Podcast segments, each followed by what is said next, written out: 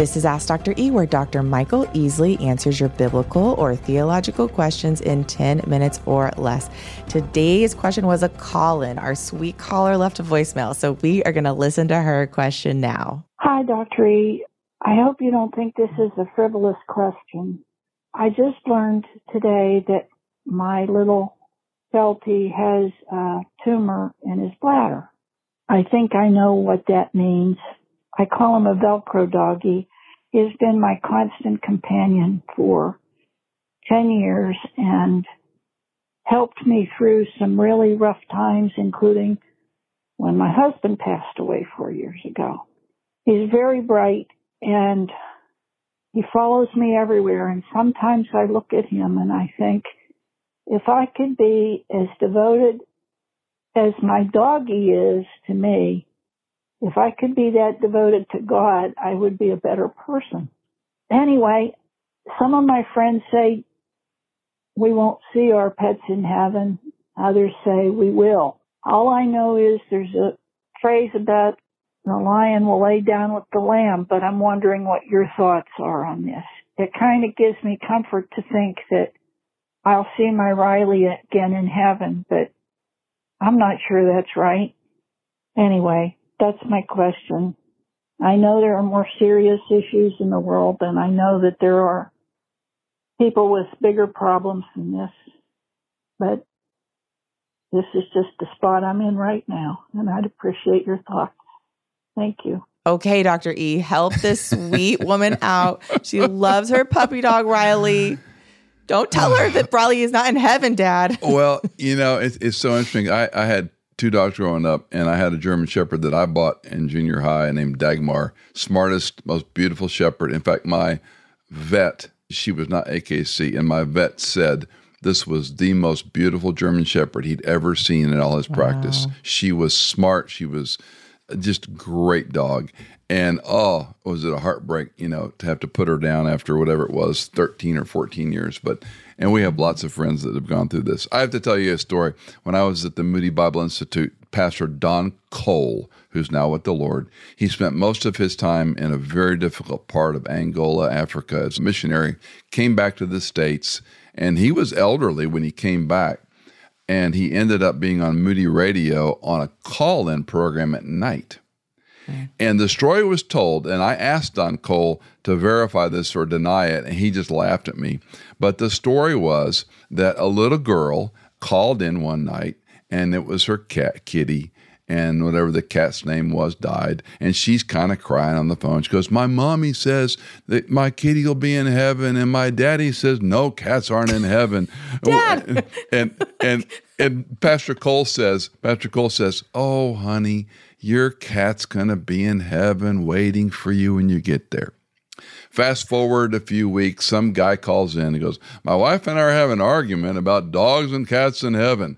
Dogs go to heaven? He goes, Of course, dogs don't go to heaven. so you know you tell a child what the well, child right, needs to right. hear Don't was tell his a point six-year-old right, right, exactly that was his point Gosh. now let's just take a breath the lion and the lamb lie down is that metaphorical is it literal I say yes and yes. Be, yeah. I say yes and yes because what he's illustrating is the fall in Genesis 3 affected everything. Yeah. It affected how we live, our longevity, our health, how things grow, weeds, animal kingdoms. There's good arguments. We didn't kill and eat meat, obviously, before the fall.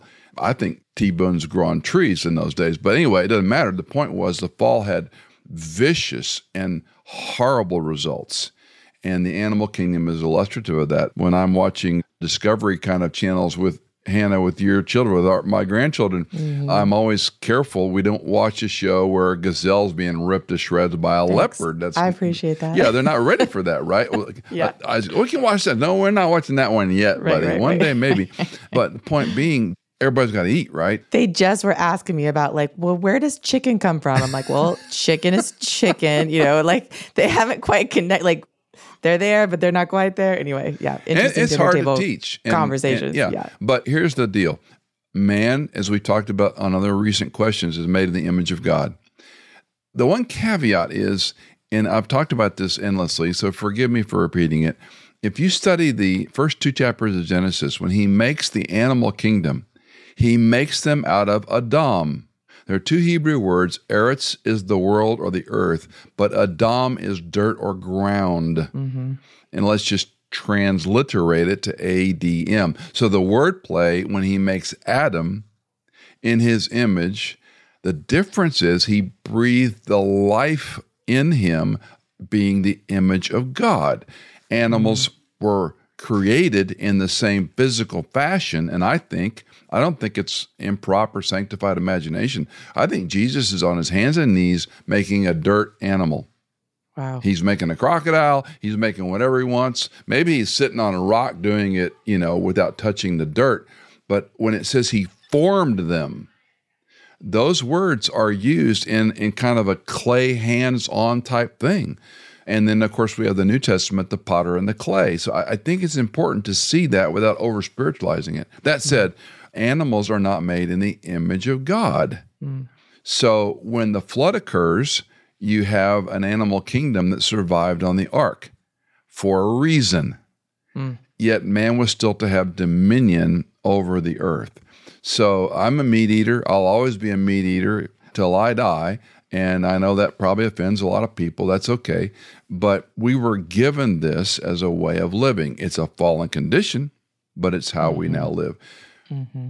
All that to say, I just don't think the hamsters and gerbils and kitty cats and dogs and horses and ponies, and now we've got miniature pigs for pets. I just don't think they're going to be in heaven because they were endearing creatures that were friends and smart.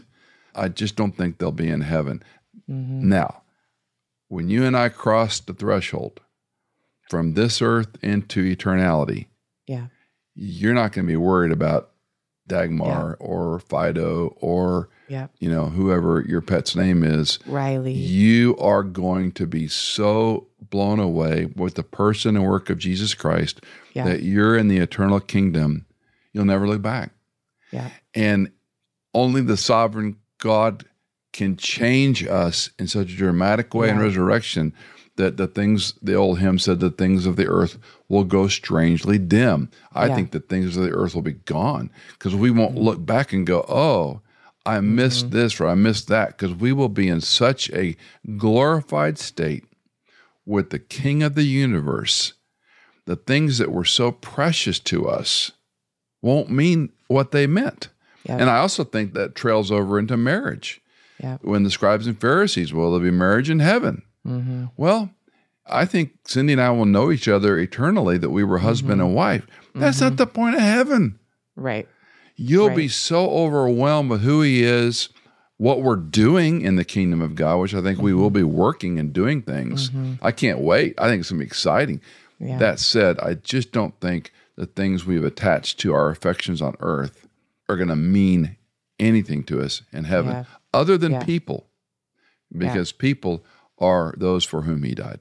Yeah. I mean, to make it a little bit more extreme, a little bit more touchy, but bringing up people, somehow, I mean, there are people that we love dearly that, you know, I don't want to be the one to say that I know their souls, but they may not be in heaven with us. Yes. And somehow we're still going to be not just okay, there's going to be no pain and no sorrow. So, you know, you think about the loss of a, a pet that we love so much, how much greater the loss of someone who, you know, a mom, a, a sibling, or whatever yeah. that, that may not be in heaven with us somehow. And, and I think to your point, I think we will just be so overtaken with the Lord, with his goodness, that, you know, those things will. It won't matter. Somehow, yeah. Yeah. somehow not matter. And I, I can't even fathom that. I can't fathom that not mattering. You know, we've got this very interesting. Sometimes it's called a parable, but it's it's an interesting story Jesus tells about the great chasm fixed in Luke, mm-hmm. and that uh, Abraham and Lazarus, and in this story about you know he's suffering and he wants you know him to tell his brothers, and he wants him to dip his finger and quench the fire. And the exchange that Jesus says in that story parable is quite striking. But what's chilling about the story is that they could see each other. Mm. And that's always, you know, been interesting to me. Mm. Why did Jesus tell it that way? Paradisio is two compartments. When Jesus died and he goes to Hades and preached to the souls in hell, that's a big topic. But the idea is there. Think of it as a compartment or a place, if you want, that's divided, and one side's separated mm-hmm. from Christ and one side's not. Man is made eternally. All people will live for eternity. Mm. The difference is with whom and location. Mm. Will be with Christ or not. So I do think there is a temper. We're going to know this, but to your point, Hannah, precisely, I think the glorified mind, how Christ works, we'll be aware of it, mm. but in some way we can't put words to. It won't be something that depresses us or discourages us. Yeah. There won't be a righteous indignation. Ah, oh, they needed to be in hell. I think it'll be more overwhelmed. Why am I in heaven? Wow. And yeah. why did Christ choose me? Why did he forgive me? Mm. That will be, I think, more paramount in the wow. Christian's life than the things of the earth. So, yeah. Wow. All right. If you've got a question for Dr. E, call us, text us, email us. The info is in your show notes. Ask Dr. E is produced by me, Hannah Seymour, mixed and mastered by Sonomorphic, and music composed by Jason Germain.